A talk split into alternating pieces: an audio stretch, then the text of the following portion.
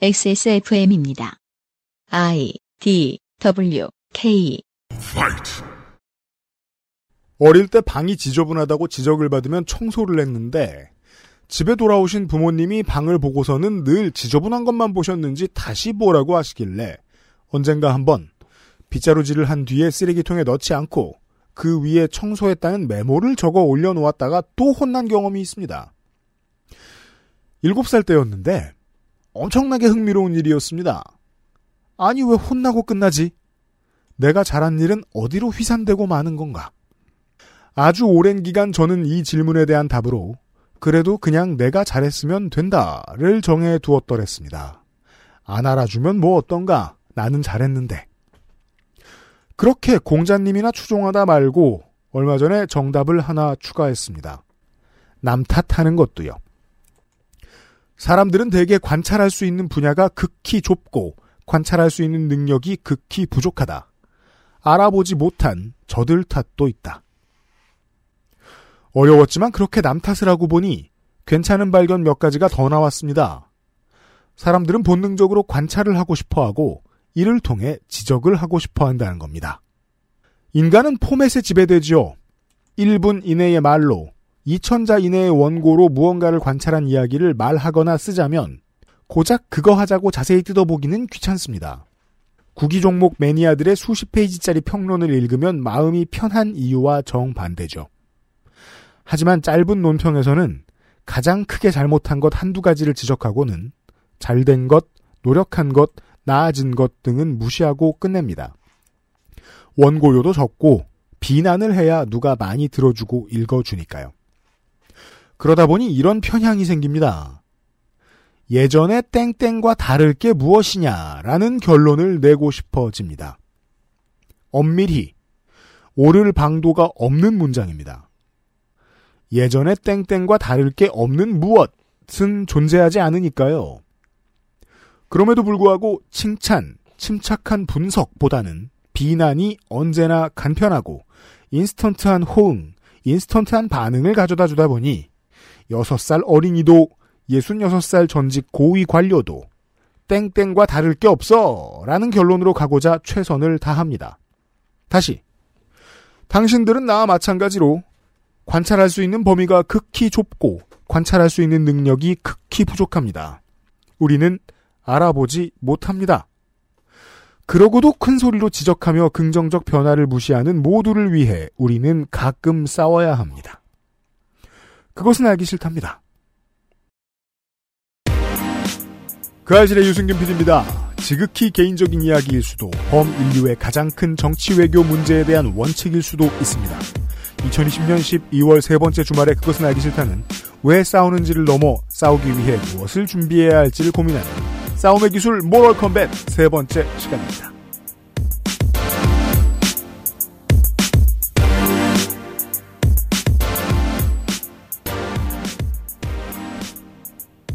옆에 윤세민 에디터가 있습니다. 네, 안녕하십니까. 많은 송년회가 취소되고 있는 12월에 앉아 있습니다. 그래서 그런 재미를 누리려고 애를 썼었어요. 혹시 할 수 있을지도 모르니까 음. 송년회 장소는 물색해 둬야지 네. 하면서 9월, 8, 10월에 여기저기 돌아다녀 보고 다녔었어요. 그 저희 회사 근처를 음. 괜찮은 데를 찾았어요. 나중에 쓰면 되죠, 뭐. 파티룸 같은 곳도 지금은 영업이 안 되고, 그렇죠. 뭐, 영업장은 다 이제 식당이라든가 이런 곳은 다 영업이 안 되고, 맞습니다. 하다 보니까요. 네. 자, 조용한 주말 혹은 조용한 연말에 그 정치적인 그 득실을 좀 생각을 해보면요. 어, 이게 하루 걸러 하루 매번 이 정부가 새로운 고민을 해야 되니까 이건 온 나라 정부가 다 마찬가지입니다. 네. 우리가 저 추석 때의 그 기사 읽기 놀이였나 해서 그 덕질인이 지적했었나요? 우왕좌왕이란 말 되게 좋아한다고 언론이? 어.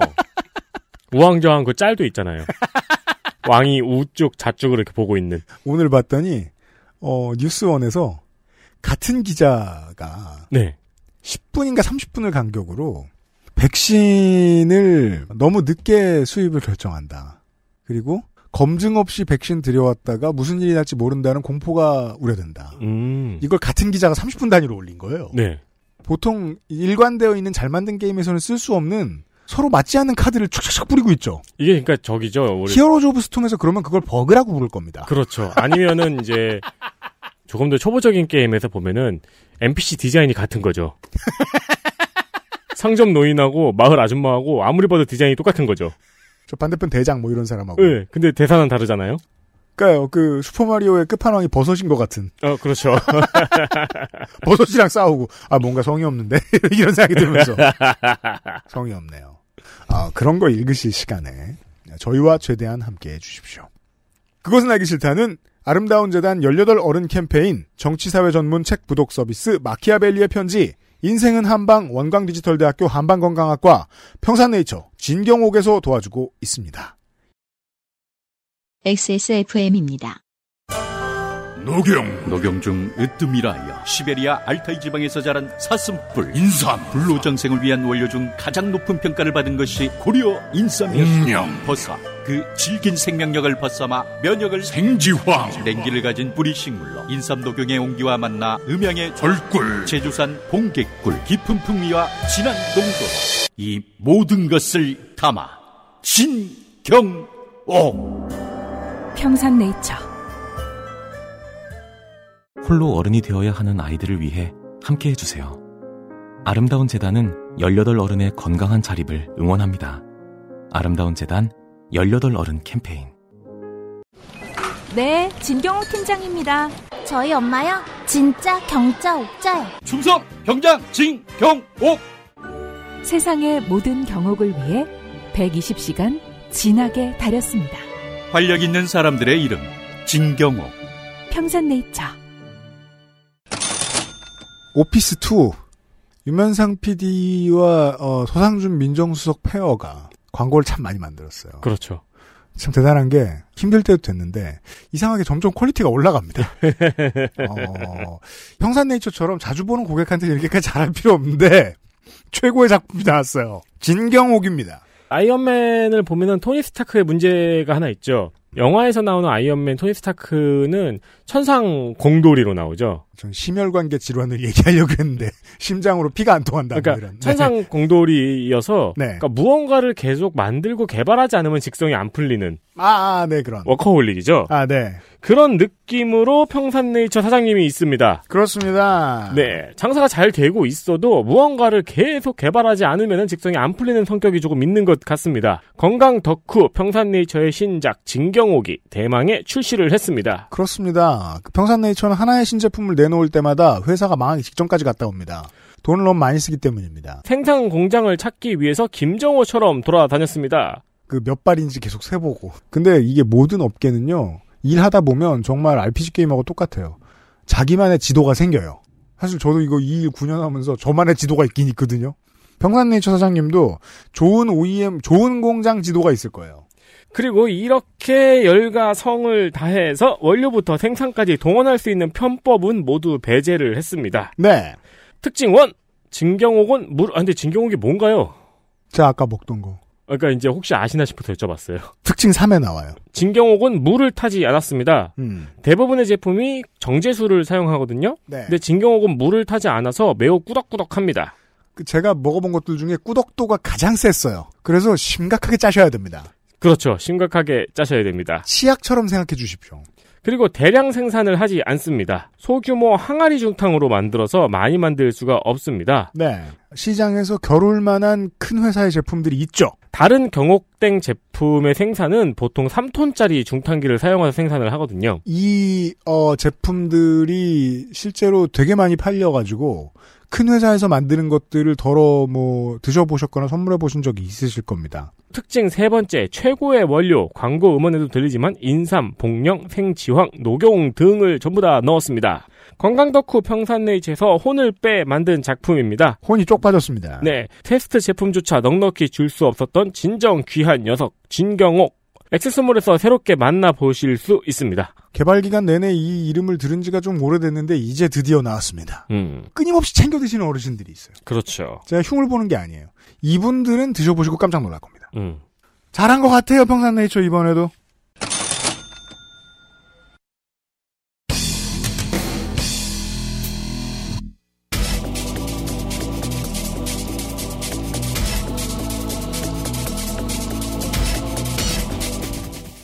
살면서 얻는 교훈.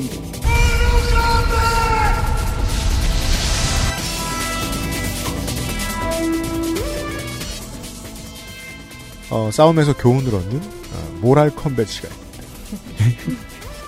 정은이의 무인과 함께합니다. 어서 오십시오. 안녕하세요. 네.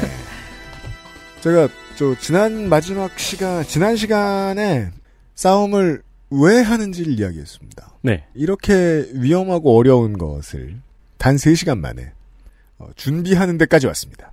네. 이렇게 생각하셔야 돼요, 정치자 여러분. 천천히 배울 수밖에 없는 문제입니다. 그리고 평생 배워도 못하는 사람 투성이고. 맞아요. 예. 배우지, 배우지도 않고요, 사실. 네. 어, 그리하여 지난주에는 낙법을 배웠죠. 네. 싸움을 준비해봐야 되겠습니다, 이제부터. 오늘의 얘기는 어떤 겁니까?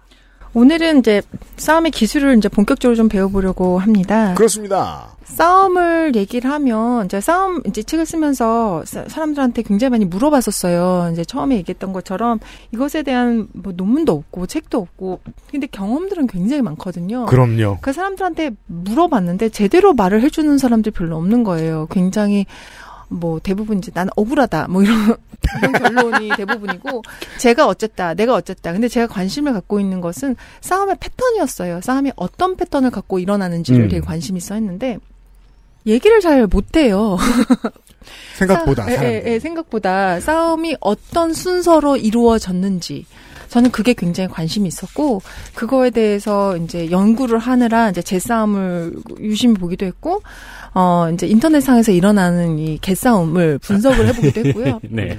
근데 재밌기도 하고 어려운 과정이도 했어요. 사람들이 욕설이 난무하는 그 댓글들을 다 받았어서 순서를 결정해 보기도 하고 유형으로 구분해 보기도 하고 하다 보니 이 패턴이 보이기 시작하는 거예요. 그래서 음. 이 패턴을 보자라는 게 이제 기술이고요.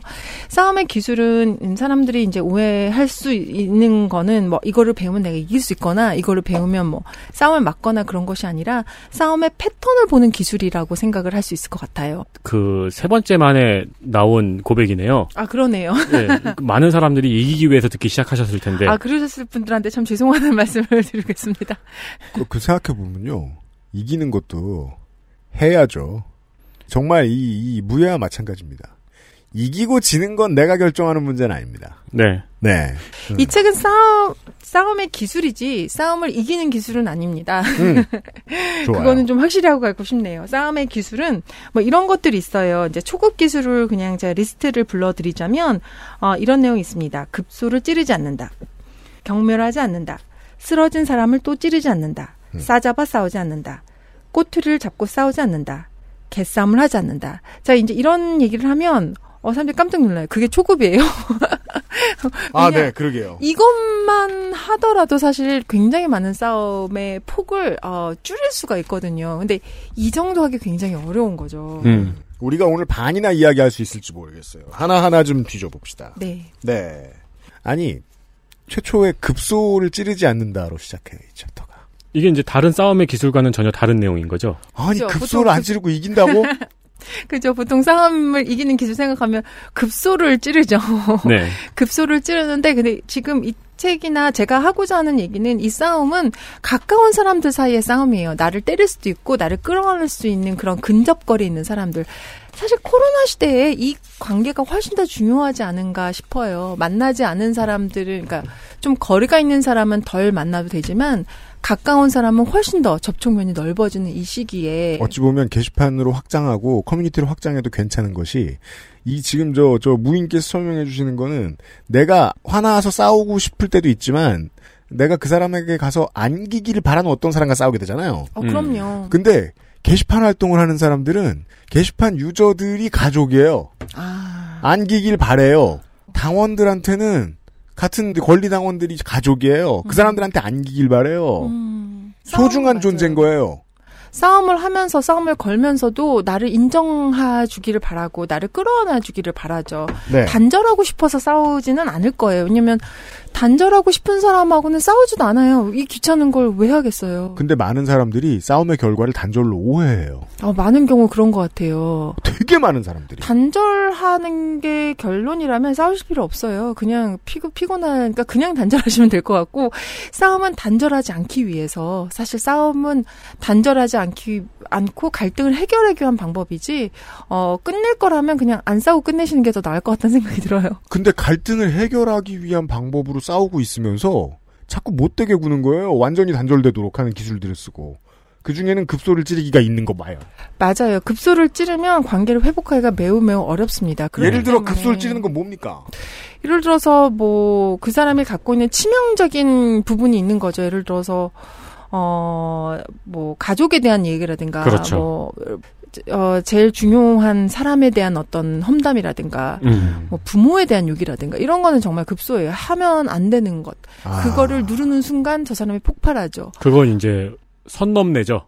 어, 그럼요. 그 그럼요. 롤이나 오버워치 유저들이 맨날 질 때마다 하는 부모 욕. 그건 네, 이제. 사실 이제 그 선 안으로 들어온 지 꽤 돼서. 아, 네, 그건 그래요. 여튼. 그런 네. 거 사실 정말 하면 안 되죠. 너는 그래 아니면 이제 어그 상대방이 했던 어떤 잘못, 과거의 잘못을 알고 있다면 네. 그것을 뭘로 덮어주기까지는 안 한다고 하더라도 싸울 때 그걸 끄집어내는 거 나만 아는 무엇을 갖고 음. 그 사람을 공격하는 거 너 그때 그런 사람이잖아 뭐 음. 이런다거나 이러면은 싸움이 굉장히 커지고 사실 싸움이 아니라 폭력으로 갈 수 있는 것 같아요. 싸움을 돌아올 수 없는 강을. 돌아올 수 없는 강을 넘어가죠. 싸움은 싸움으로 끝내야 되는데 이 폭력으로 넘어가면 제가 얘기하고자 하는 바는 아니고 싸움으로 끝냈을 때 우리는 폭력을 더 줄일 수 있는 사회가 될 수 있지 않을까 생각하는데 급소는 폭력을 불러 일으키는 것 같습니다. 정치 문제로 싸우는 사람들은 지금 무인이 말씀하신 이 얘기를 전혀 이해하지 못할 거예요. 그거 아니면 어떻게 싸워? 저희의 제안은 음, 그럴 수도 있겠네요. 그거 놓고 싸워보라. 네. 는 겁니다. 진짜로 그 해결을 말고. 원하면. 급소 찌르지 말고 이런 저는 이제 이런 이런 경우가 있었어요. 저는 미국에서 청소년 아이들 상담을 했었는데 네. 정신적인 문제와 법 적인 문제를 둘 다 갖고 있는 청소년들을 대상으로 한 거였어요. 한국으로 음. 따지면 소년원과 정신병원이 합쳐져 있는 상황이었는데 그러다 네. 보니까 굉장히 폭력적이에요 아이들이. 음. 그리고 감정 조절이 안 되고 음. 그리고 여러 사람이 이제 관리 감독하에 살고 있는 굉장히 통제된 그런 상황에도 불구하고 음. 애들이 서로를 죽이려고 뜯어 달려오는 경우들이 있어요. 뭐 가위를 들고 죽이려고 한다든가 실제로 아, 실제로 폭, 예, 물리적인 예, 폭력. 물리적 폭력으로 실제로 그런 싸움을 말리느라 진짜 왜 영화 미국 영화에서 많이 보는 음. 큰 사람들 몇 명 와서 그 음. 팔짱 껴서 땅으로 쓰러뜨리고 뭐 이런 것도 실제로 해 보기도 했는데 네. 그렇게 되는 한마디가 있어요. 늘 뭐냐면 뭐 이런 거예요. 미국 같은 이건 이거 미국의 사례입니다. 니네 엄마 창녀지 뭐 이런 말. 음. 그러면은 그냥 서로 죽이려고 달려들어요. 이렇게 해서는 안 될 말을 함으로써 싸움을 이기고자 한다면 이거는 피를 보는 경우거든요.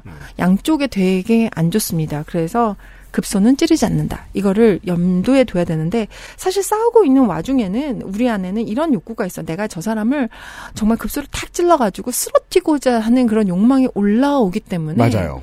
저 사람 했던 어떤 잘못을 알아. 어, 어떤 되게 민주적이고 되게 올바른 사람이지만 과거 했던 어떤 오류를 알아. 그거를 안 찌르기가 사실 쉽지는 않아요. 음. 그렇기 때문에 정말 외우고 외워서 그 순간 이 무기를 쓰지 않는 거를 연습해야 될 것 같다는 생각이 들어요. 우리랑 먼 사례로 봐야 좀 객관적으로 볼 수 있기 때문에 말콤 엑스의 젊었을 때 전력에 대해서 자꾸만 깎아내린다. 음. 인권운동에 대해서 얘기하다가 네. 아, 맞아. 그런 점. 그런 사람들은 그냥 민권운동이 싫은 사람들이에요. 네. 실제로는 더 도덕적인 사람이 아니라 음. 마찬가지로 마틴 루터 킹의 여성 편력에 대해 이야기한다. 네. 그건 그 여성 편력이 싫은 사람이 아닌 경우가 대부분입니다. 대부분이었죠? 민권운동 싫은 겁니다. 네.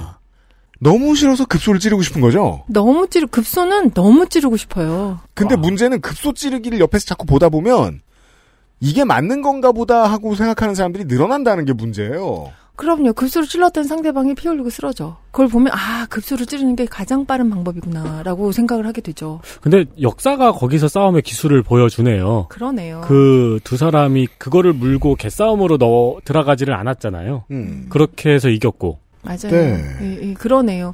개싸움 이게 이제 나중에 개싸움 얘기도 나지만 사실 급수를 찔러서 개싸움을 가는 건데 이 유혹은 너무나 강해요. 왜냐하면 빠르게 이길 수 있겠지만 어 피해가 너무 심하고 이거는 싸움의 도를 넘어가기 때문에 싸움을 통해서 어 얻어 얻고자 하는 이해나 갈등 해소는 어, 얻을 수가 없습니다.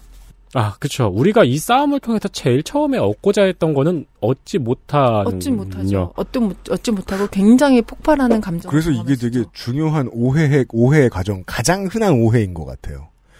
내가 실제로 생각하는 승리가 음. 상대방의 자폭 혹은 자멸이다. 아 맞아요. 라는 맞아요. 건 우리가 처음에 원하는 게 아니거든요. 네. 맞아요. 그 처음에는 화합 혹은 타협 혹은 원만한 마무리를 원하는데 어느 순간에 싸움의 온도에 끌어들어가지고 그저 끌어가지고 같이 올라가다 보면 그걸 잊어요. 맞아요. 아니 아. 제가 죽었으면 좋겠네. 그냥 이 넘어가요. 이건 앞부분에 하셨던 말하고 다시 돌아오는 거네요. 싸움의 판을 열어놓고 맞아요. 싸우라는 말하고. 맞아. 상황 그리고 판에 이제 한계를 설정하고 싸우는 거죠. 네. 사람을 죽이는 그 끝까지 그냥 쓰러뜨리는 게 목표는 아니라 싸움을 통해서 내가 어떤 의견을 관철하고자 하는 걸 거 아니에요. 또는 타협을 하기를 원하는 걸 거고 갈등을 회복하는 방법일 텐데 그거를 염두에 두고 싸우는 사람은 이런 거죠. 여기서 이제 싸움의 기술 초급에 나오는 쓰러진 사람을 또 찌르지 않는다. 이런 것도 어, 염두에 되게 되는데, 우리는 사실 쓰러진 사람을 찌르는 게 제일 쉬워요. 남한테 뺨 맞고 온 사람을 다른 쪽 뺨을 때리는 게 제일 쉽고, 왜냐면 연약한 상태에 그 사람이 놓여 있기 때문에 아주 쉽게 그 사람을 쓰러뜨릴 수 있는 상황이 되는데, 그 유혹 또한 이기기가 쉽지 않은 것 같아요. 근데 그렇죠. 사람들이 일반적으로 하지 네, 말아야 된다는 거죠. 다 느끼는 유혹인 것 같아요. 어, 이 유혹은 분명히 있어요. 내가 이 말만 하면 저 사람이 쓰러지는데 내가 그동안 참고 있었던 말을 할 수 있는데. 근데 이거는 굉장히 개인적인 상황에서 친한 친구 상황에서도 이 유혹은 아주 빈번하게 일어날 것 같아요. 이제 예를 들어서 최근에도 저한테 이런 일이 있었는데 뭡니까? 어 친구가 친한 친구의 친한 친구가 어 약간 통제력이 높고 남을 지시하기를 좋아하고 뭐 이런 사람이 있어요. 그래서 상대 어떤 어 따, 다른 친구가 음. 제 친구한테 그런 말 했다라는 거예요. 어 너는 왜 맨날 남을 지시하고 네가 뭐가 잘났길래 이렇게 막 하라 그래. 이런 말 듣고 와서 속상해서 저한테 말하는데 제 아내는 그래 너 그런 사람이야. 어 너 나한테도 맞아요. 맨날 그래라고 맞아요, 맞아요.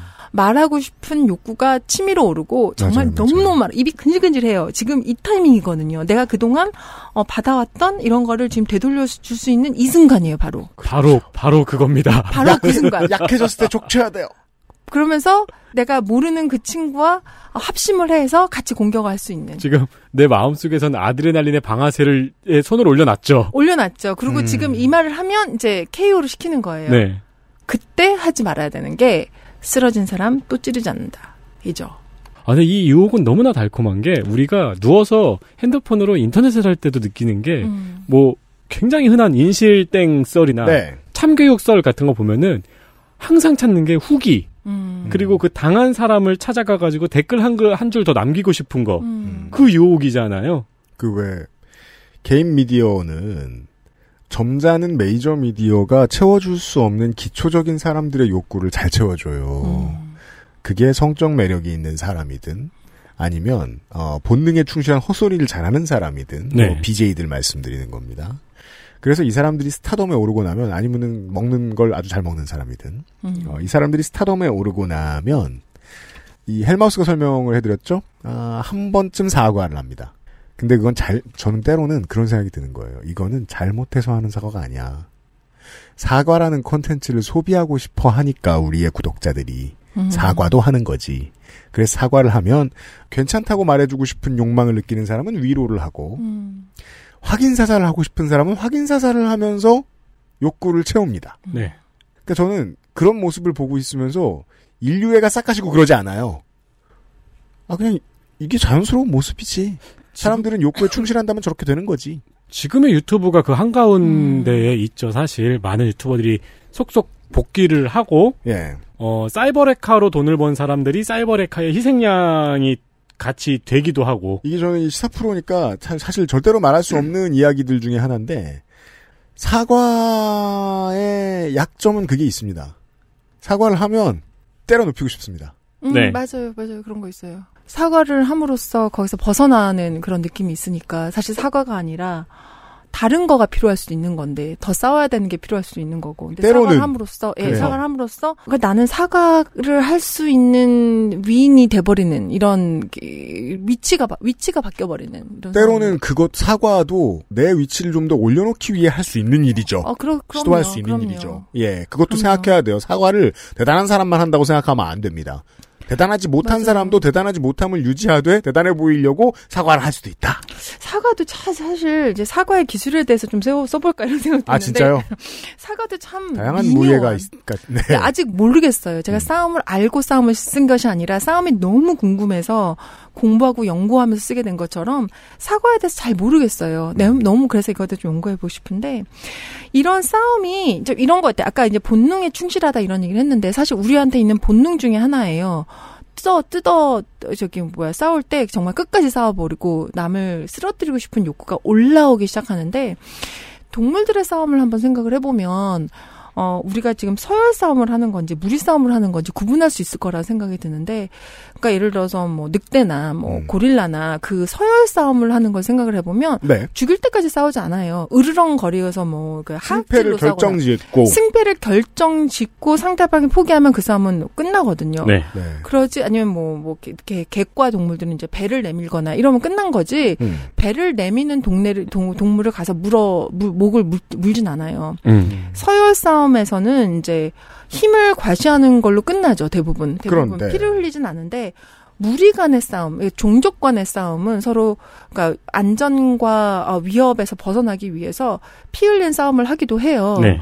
어, 거기서는 누가 항복하지도 않고 정말 다칠 때까지 싸우기도 하는데 우리는 지금 사실 서열 싸움을 많이 하는 건데 마치 동족 싸움을 하는 것처럼 싸움을 그렇죠. 해요. 네. 서열 싸움을 하고 있다라면 한 명이 나면 끝나야 되거든요. 음. 근데 마치 나를 위협하는 어떤 존재와 싸우는 것처럼 쟤를 죽이지 않으면 내가 죽을 거야라고 생각하는 것처럼 쓰러진 사람을 또 물고 싶은 욕구가 우리 안에 일어나는 것 같은데 이게 지금 누구랑 싸우는 건지 뭐 때문에 싸우는 건지 이게 위협을 받아서 싸우는 건지 어 이걸 조금 분명히 한다면 좀 본능인 것은 맞지만 이 본능을 과연 다 끝까지 써야 될까를 생각해 볼 수 있을 것 같아요. 음. 경기가 끝나면 두려움을 걷어내고 어, 인정하고 등 돌리고 집에 가면 되는데 음, 불안감에 휩싸여 있는 사람이라면 이겨도 등 못 돌리죠. 맞아요.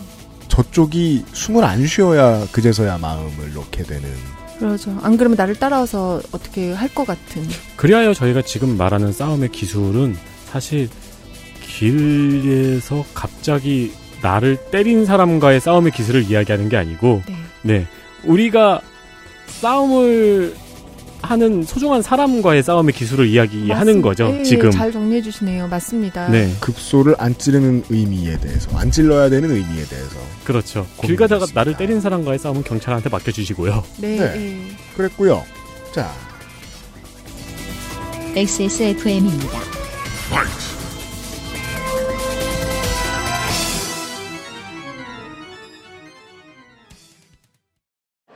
야, 좀 펴, 펴. 어디 불편해? 아, 어제 벨리댄스 처음 나갔거든. 보기보다 힘들어. 벨리?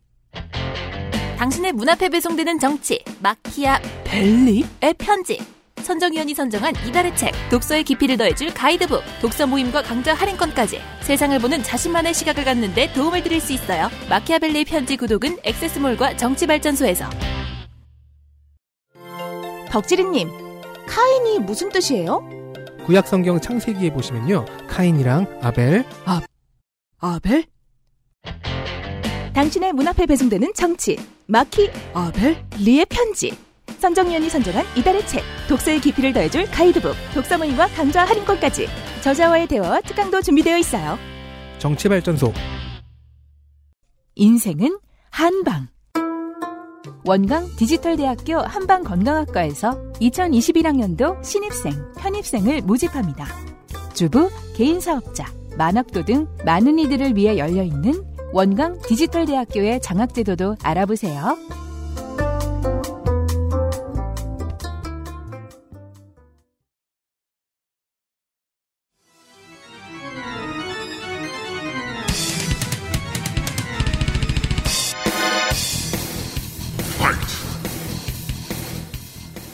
우리가 지금 이 싸움의 기술에 동원되는 경멸이라는 단어의 정의를 좀 파악해 볼 필요가 있겠습니다. 그 다음 챕터는 경멸에 대한 문제입니다. 아, 경멸 정말 자, 이 경멸이 어, 개인과 사회와 이 경계를 넘나드는 감정이라고 생각이 돼요. 경멸은 굉장히 전파 속도가 빠르고 어, 경멸의 전파. 속도는 대박이죠. 대박이에요. 경멸은 너무 인스턴트예요. 경멸은 경멸을 낳는데 이 경멸한 감정을 생각해 보면 이제 인간이 이거는 이제 감정이 뭐냐 이거 굉장히 복잡한 얘기예요. 감정이 뭐냐는 굉장히 복잡한 얘기인데 최신 연구에 따르면 이 연구도 계속 변하고 있어요. 우리가 뇌과학이 조금 발전되지만 아직 사실 뇌과학은 어, 걸음마 수준이라고 볼 수 있을 것 같은데 네. 우리 인간이 갖고 있는 감정이 여섯 가지밖에 없다라는 이론이 좀 지배적이에요. 이 여섯 가지 중에 하나가 경멸이거든요. 음. 어, 행복, 화, 슬픔, 놀람, 두려움, 그 다음에 경멸. 이 네. 여섯 가지 감정밖에 없다라고 얘기를 해요. 나머지는 다 어떤 사회적으로 정의된 이야기거나, 음. 어, 여러 감정의 조합이거나. 근데 이 중에 경멸이 뭐냐면, 쉽게 말하면 토하고 싶은 감정이에요. 토하고 싶은 감정. 내가 어떤 어, 이제 코로나 시기와 굉장히 맞물려서 얘기해 볼 수 있는 게 어떤 것에 전염될까봐 음. 또는 내가 그것이 닿았으면 내가 그것에 오염이 될까봐 그것을 만지지 않고 싶고 쳐다보기 싫은 감정이 경멸이거든요. 그래서 실제로 이제 뭐 일일 드라마 이런데 많이 나온 대사인데 뭐 이런 거예요.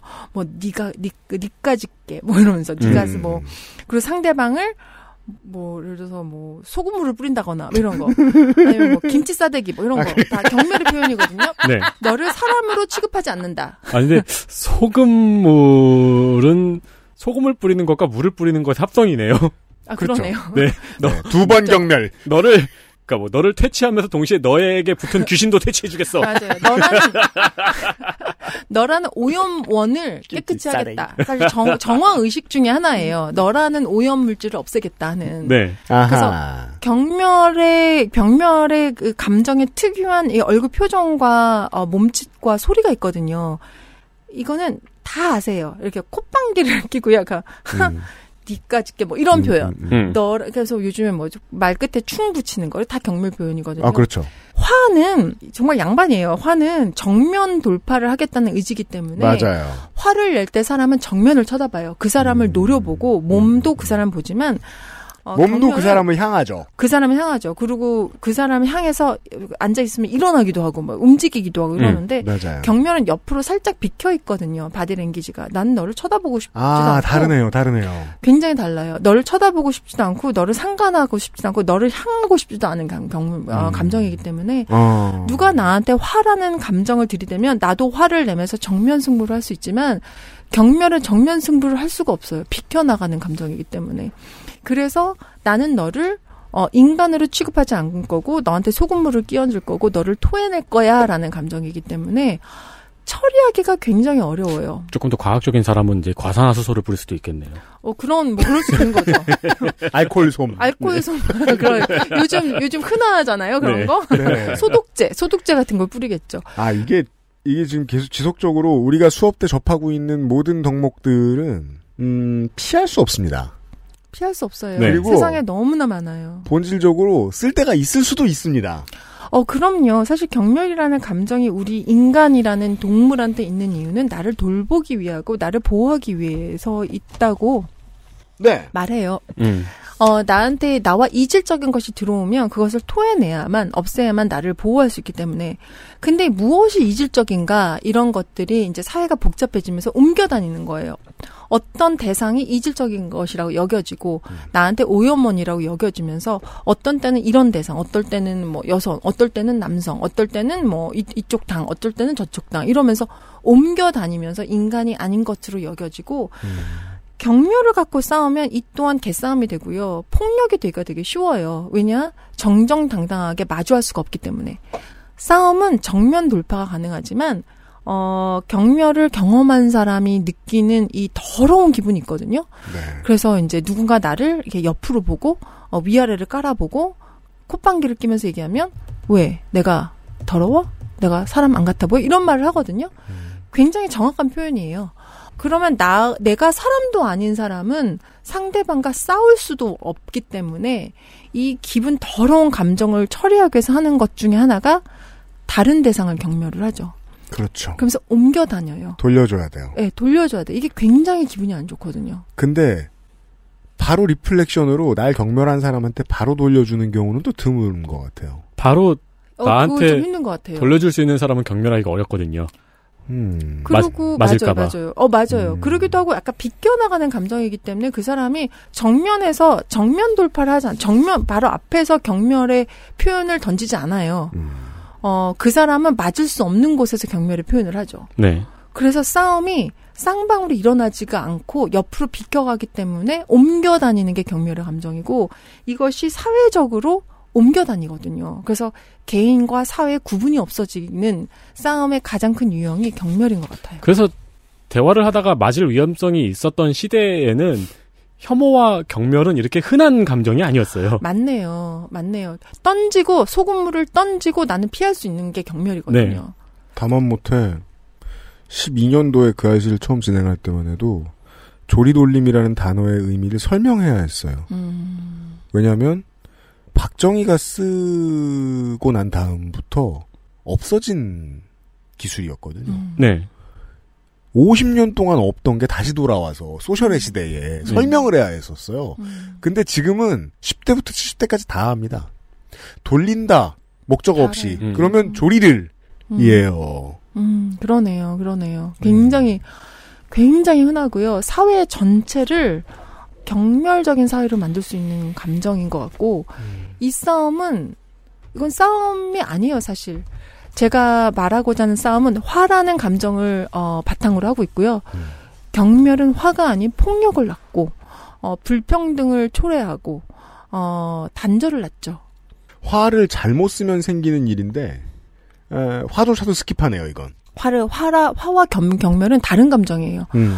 어 다른 감정인데도 비슷한 줄 알아요. 화는 어 다를 수 있어요. 우리는 인간이면 누구나 화를 경험하고 또 화를 다른 식으로 표현할 수 있고 화에 대한 시를 쓸 수 있는 거고 화에 대한 뭐 그림을 그릴 수 있는 거고 화를 내는 대신 스포츠를 할 수 있는 거 소리를 들을 수 있는 거지만 이렇게 어 화라는 감정을 다룰 수 있는 여러 경로가 있지만 경멸은 참 이 경로가 없어요. 그래서 옆으로 퍼져나가는 이런 습성이 있는 거죠.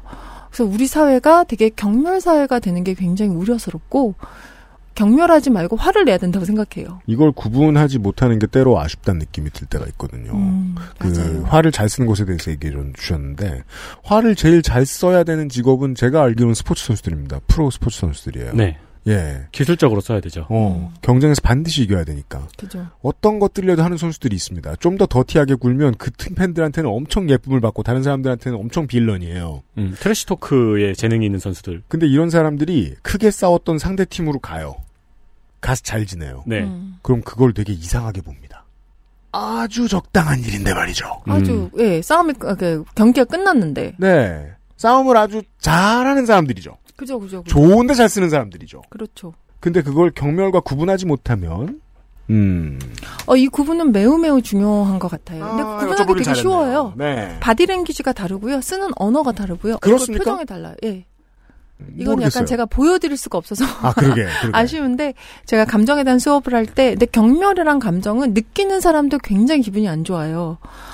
연기를 해서 사람들한테 보여주는데 이걸 하고 나면 이 기분이 되게 스스로가 더러운 느낌이 들기 때문에 음. 어, 나를 소금물에 넣고 싶은 그런 좀더 마음이 과학적인 들어요. 사람은 과산화수소에 넣겠죠. 과산화수 아니면 머리가 뭐- 염색, 알코올솜으로 딱 머리가. 염색이 되고. 머리가 노래지고. 네. 아니 근데 제가 이- 예. 바로 그저께 월요일 날 있었던 일인데 지하철을 타는데 사실 제가 그렇게 한 다섯 정거장만 가는 상 가면 되는 상황이었어요. 근데 눈앞에 자리가 있길래 저는 여유롭게 걸어갔어요. 근데 뒤에서 어떤 아주머니가 와서 저를 치고 거기다가 가방을 올려놓고 앉으려고 하시는 거예요. 그럼 뭐예요? 되게 클리셰잖아요. 네. 그래서 근데 저는 사실 다섯 정거장만 가면 되는 상황이라서 그 음. 상황에 화를 화가 나지는 않았지만 음. 순간적으로 되게 한심하다는 생각을 음. 하면서 네. 그분을 쳐다봤는데 네.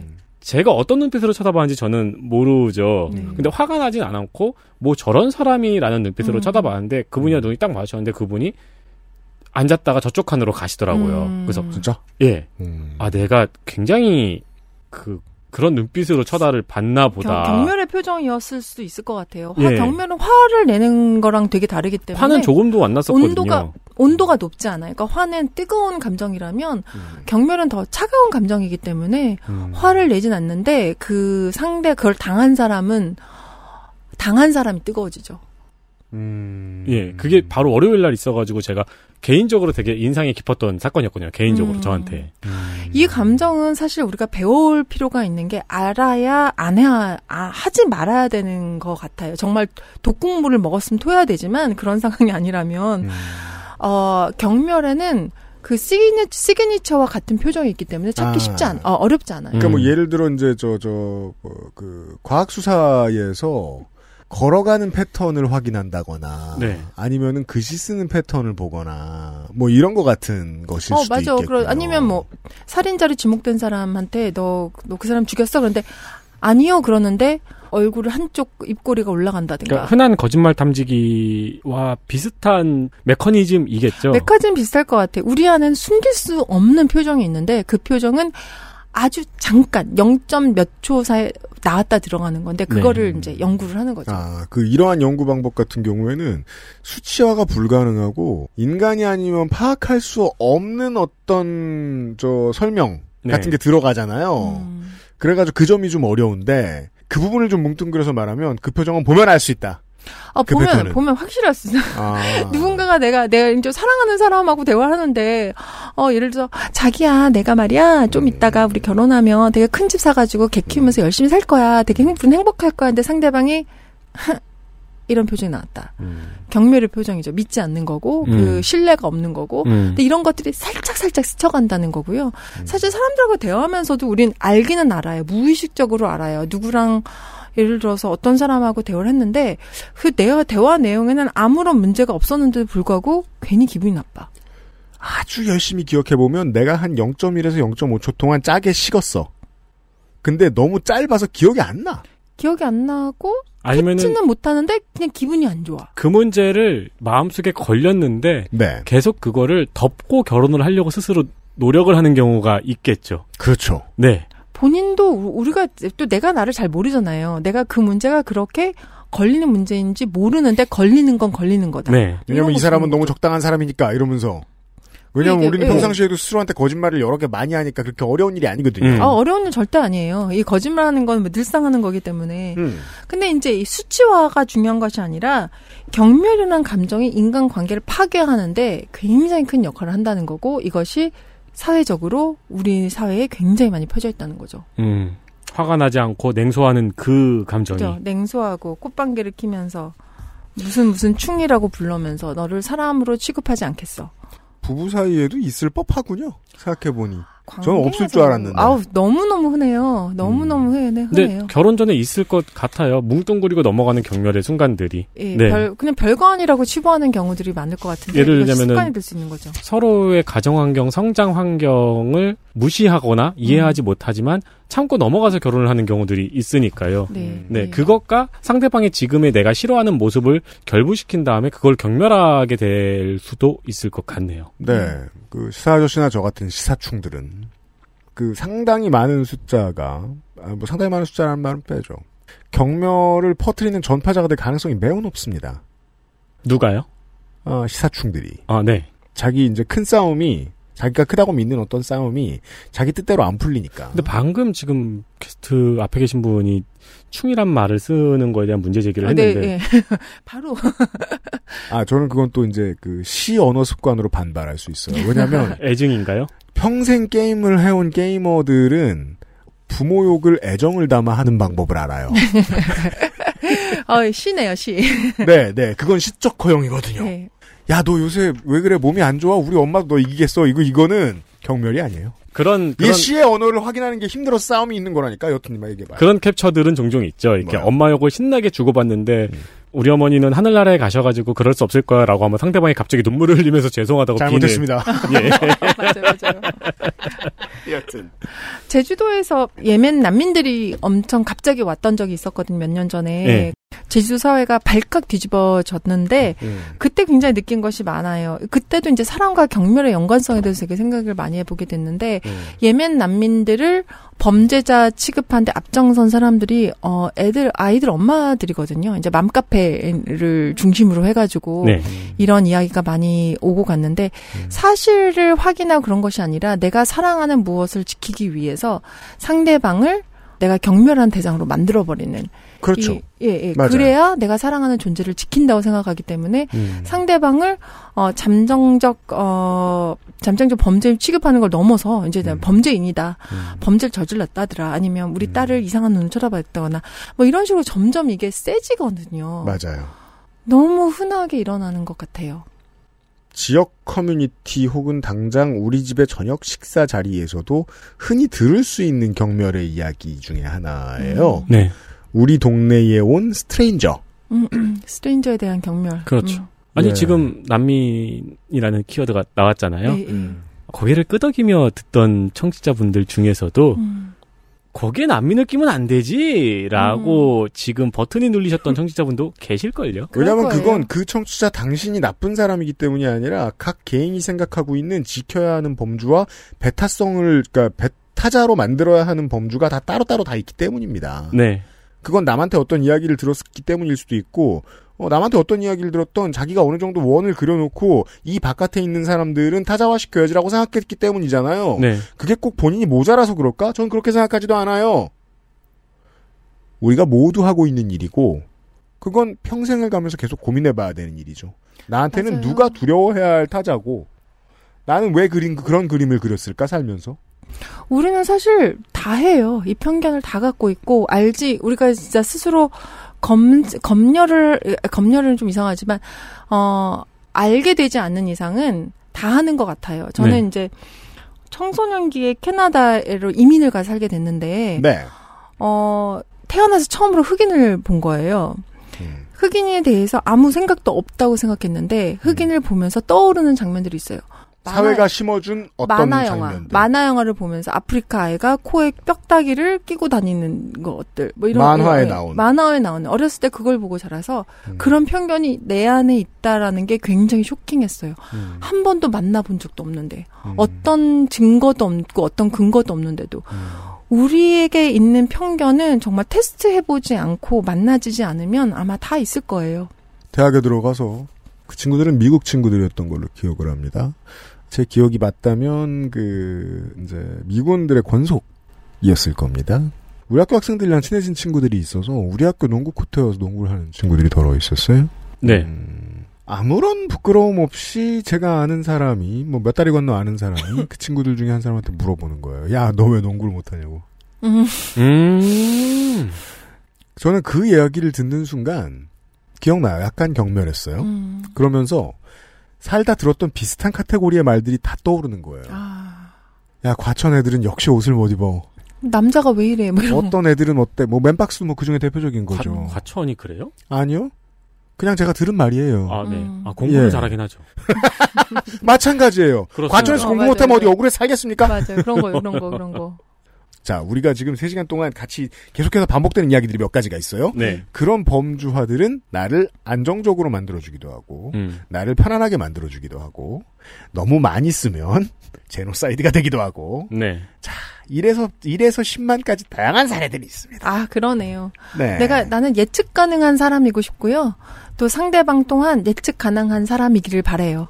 이 예측이 어긋날 때 많이 일어나는 게 싸움이죠. 그 희구 중에는 경멸도 꽤 거들게 된다. 네, 맞습니다. 경멸은 감정을 폭발시키고 음. 싸움을 넘어서서 폭력과 또 경멸 사회로 만드는데 일조를 한다고 여겨지고 있고요. 네. 이제 이제 그러다 보면 개싸움을 하게 되는데 개싸움 역시 굉장히 흔해요. 근데 개싸움은 어 어떤 이 단어는 어떤 정의로 봐야 됩니까? 어 저 그냥 제가 우리 집 말했어요. 강아지는 자, 싸움을 절대 안 하기 때문에 그러게요. 그 다음 장과 아 경멸이 포함되는 단어여서 제가 좀 반성이 되네요. 왜냐면 제가 정말 그, 그, 저 엄청나게 그 존경스러운 부분이거든요. 우리 집 개에 대해서. 음, 아, 어떻게든 싸움 안 하려고 최선을 다해요. 그러죠. 개들은 아까 말씀드린 것처럼 싸울 때 우리처럼 싸우지 않죠. 양말을 겁나 세게 물다 말고 제가 가끔 시험을 해봅니다. 양말을 주워줬다가 제 손가락을 넣어봐요. 네. 바로 안 물어요. 음. 빠르게 번갈아도 봤어요. 저랑, 야. 치, 저랑 친한 고양이는 되게 대표적인 방구석 여포라서 예, 예, 위협이란 위협은 다 하다가 예. 약간 본격적이 되면은 바로 숨어서 아, 그, 저, 우리 개한테 저 매너를 많이 배웠거든요. 근데 급소를 찌르지 않는 것과 다음 챕터는 찌르, 찔렀던 곳을 또 찌르지 않는 것입니다. 네. 이 둘은 무슨 차이입니까?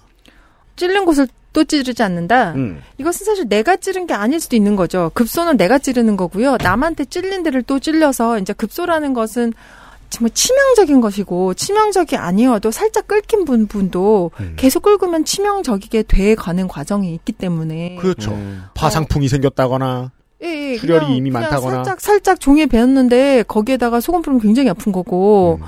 어 사실 급소라는 것은 굉장히 어렸을 때부터 쌓였는 거고 과거의 어떤 경험에 일어날 수도 있는 건데 쓰러진 사람을 또 찌르는 것은 과거가 아니라 현재일 수도 있는 거고요. 음. 남이 찌른 거에도 내가 찌르는 거고 이게 이제 여러 사람을 번갈아 가면서 할 수 있는 거고 음. 또그 사람이 지금 찔렸기 때문에 취약한 상태일 때만 할 수 있는 것이기도 하죠. 그 음. 취약한 상태를 노리게 되는 거고. 취약한 상태를 노리게 된다. 이게 그, 이 시간에 계속 말씀드리고 있잖아요. 아주 바닥부터, 아, 하늘 끝까지 다 보셔야 된다고 사람이 가지고 있는 모든 습성에 대해서. 네. 음. 사람은 배우자도 친구도 때로 적으로 본능적으로 여기게 되나 봐요. 아 그런 것 같아요. 그래서 본능적으로. 약점을 확보해두고자 하는 본능은 있는 것 같아요. 아, 네. 자산으로서, 내 네. 자산으로서. 맞아요. 나중에 써먹어야지? 근데 그러다 보니까 내 약점을 드러내는 거를 굉장히 싫어하고 나를 꽁꽁 무장하는 사람들이 되게 많고 마치 그게 어른이라면 응당 그래야 된다고 생각하는 것 같아요. 우리가 믿는 사회라면 믿는 관계 아니라면 또 믿는 커뮤니티 아니라면 이제 회사도 마찬가지고 뭐 동호회도 마찬가지고 그럼 나의 약점을 드러낼 수 있어야 되거든요. 나의 약점을 드러내지 않고 진정한 관계가 이루어질 수 있나 싶어요. 예를 들어 제가 아는 대부분의 사람들은 요 정도의 상식을 갖고 있습니다. 그 가난을 갖고 놀리지 않아요. 음. 못생긴 거 가지고 놀리지 않습니다. 대놓고 앞에다 대고. 네. 근데 부자인 건 놀려요. 맞아요. 제가 잘 놀려요. 그래서 어, 아는 사람 중에 한 사람의 이야기. 심각하게 그 컴플렉스를 가지고 있어요. 뭘 잘못했을 때 곱게 커서 이런다는 말을 들어봤던 상처가 되게 깊은 거예요. 어, 있습니다. 맞아요, 네. 맞아요. 그래서 그 티를 안 내려고 20대 때는 괜히 거칠게 놀고 음. 터프한 어, 척하고. 예, 괜히 돈 없이 살아보고 최대한 애를 많이 씁니다. 음. 그 어떠한 단점은 벗어나려고 할수록 원심력을 발휘해서 나를 쥐고 돌려요. 자꾸 그 주변에 있게 만들어요. 아무리 벗어나려고 해도. 음. 근데 예를 들어 그런 이제 만약에 20대에 그런 상처를 가지고 10대, 20대 그런 상처를 가지고 살았던 사람이 30대 때 친구들을 만나서 나는 그게 어릴 때 너무 힘들었다라고 얘기합니다. 음. 사, 사람이 서른 되면 천들겠습니까? 저희 하- 할머니가 평생 해주셨던 명언을 기억합니다. 사람은 철들자 망령이에요. 그래서 그 주변에 듣는 사람들은 뭐라고 생각할까요? 오, 약점을 잡았다. 음. 나중에 저놈이 무슨 잘못을 해도 나는 저걸 가지고 찌를 준비를 할 거야. 음. 라고 본능적으로 그죠. 그냥 collect 해두지 않을까 합니다. collect 뒀다가 이제 나중에 이제 기회가 되면 이제 하나씩 하나씩 이제 주머니에 주머니에 쌓아놨다가 진짜 큰 싸움이 될 때 이거 한꺼번에 터트리죠. 근데 level up, 진짜 큰 싸움이 될 때. 전면전. 레, level up이 되더라고요. 네. 그러니까 지갑에 10만 원짜리가 있는데 친구랑 같이 안주 없어가지고 쫄쫄이 굶으면서 깡소주를 마시던 친구가 나중에 이제 30대가 돼서 그거를 고백을 해요. 음. 그래서 이제 친구들이 나중에 그걸로 야 너는 곱게 잘해서 그래라고 놀리잖아요. 네. 그러면 이 친구가 레벨업이 돼가지고 30대에 돼서 거지보단 낫잖아라고 하면서 개싸움으로 가더라고요. 제 눈으로 봤어요. 그 패턴, 네, 말 바로 그 패턴이에요. 아, 여기서 거지란 그 앞에 있는 나를 놀린 사람들. 예. 이게 그 싸움이 일어나지 않았으면 계급 간 갈등도 도드라지지 않았을 거예요. 네, 우리가 싸울 때는 뭐 계급 갈등이든 뭐든 다 갖다 쓰죠. 뭐 쓸 수 있는 거 다 갖다 쓰죠. 그러니까 네가 계급으로 나를 역으로 놀린다면은 내가 네 가난을 가지고 놀리지 못할 이유도 없어졌네 어, 지금 그러죠, 그러죠. 이 순간. 음, 그러죠. 그러니까 그 이제 대북 외교죠. 네. 예. 어디까지 깔 수 있느냐, 어디까지 때릴 수 있느냐. 음. 그러니까 계속 핵을 들여다보는 거 아니에요. 음. 나중엔 저기까지 갈까봐. 아주 초보적인 외교였다면 하나씩 쏴보겠죠 서로. 음. 그러다가 점점 크게 쏠 거 아니에요. 그렇겠죠. 그럴 걸 미리 알고 있으니까 아, 가장 마지막에 결론부터 건드리는 거죠. 음, 핵은 어떻게 할 갖고. 것이냐. 음. 아 이해됐습니다. 네, 예, 예. 말할 수 없는 것을 갖고 계속 건드리죠. 음, 근데 이제 찌른 곳을 또 찌른다는 건 이런 오래된 상처도 있지만 지금 찔려서 아픈 데도 있잖아요. 그리고 이제 이게 별거 아닐 수도 있는 거예요. 사실 지금 찔려가지고 살짝 휘청거려가지고 이제 좀만 있으면 회복될 건데 휘청거리는 그 타이밍을 놓치지 않는 거죠. 우리가 이제 1대 다의 1대1의 커뮤니케이션도 좋은 사례지만 1대 다의 커뮤니케이션으로도 좋은 사례가 있습니다. 아, 연예인이 어떤 도덕성 시비에 걸렸을 때 한 사람이 지나가다 때려도 아픕니다. 네. 한국어권에서는 한 3천, 3, 4천만 명이 때릴 수 있어요. 아, 영어권에 가면 수십억 명이 때릴 수 있어요. 중어, 중, 중국어권이나. 그렇게 맞았는데, 그, 그 사람들의 극단적인 선택의 비율을 연구하는 건 사회학도로서 매우 중요한 연구죠. 네. 법칙이 있을 테니까. 네, 맞습니다. 아, 때린데, 그러니까 쓰러지는 걸 때린다는 건 대충 그렇게 이해하면 좋을까요? 네, 그러면 좋을 것 같아요. 이제 그러다 나중에 싸잡아서 이제 가는 거죠. 그 다음 단계는 싸잡아서 그래 너라는 인간은 그랬 그랬어. 아, 그럴 줄 알았어. 뭐 이런 거죠. 거기서 이제 카테고라이징이 재등장을 하는 거네요. 재등장하는 거죠. 그 감정엔 싸잡아서. 경멸이 등장하잖아요. 경멸이 등장. 너라는 이제 너라는 사람은 이러면서 경, 경멸이 등장하는 어, 거죠. 지금 그 사람 느꼈어요. 행동이 아니라 너라는 사람 자체가 그렇구나. 거기서 이제 뭐 보통 이제 부부 싸움에서 절정. 니네 가족은 그러죠. 네 자네 네 지금, 가족은 지금 느꼈어요. 무의 본질이 왜 이기는 게 아닌지. 어 뭔가요? 아까 이제 저 뭐냐 서열전에 대해서 얘기해 주신 대로 음. 이기고 싶어서 싸워서 이 승리를 쟁취하면 승리도 잊어야 돼요.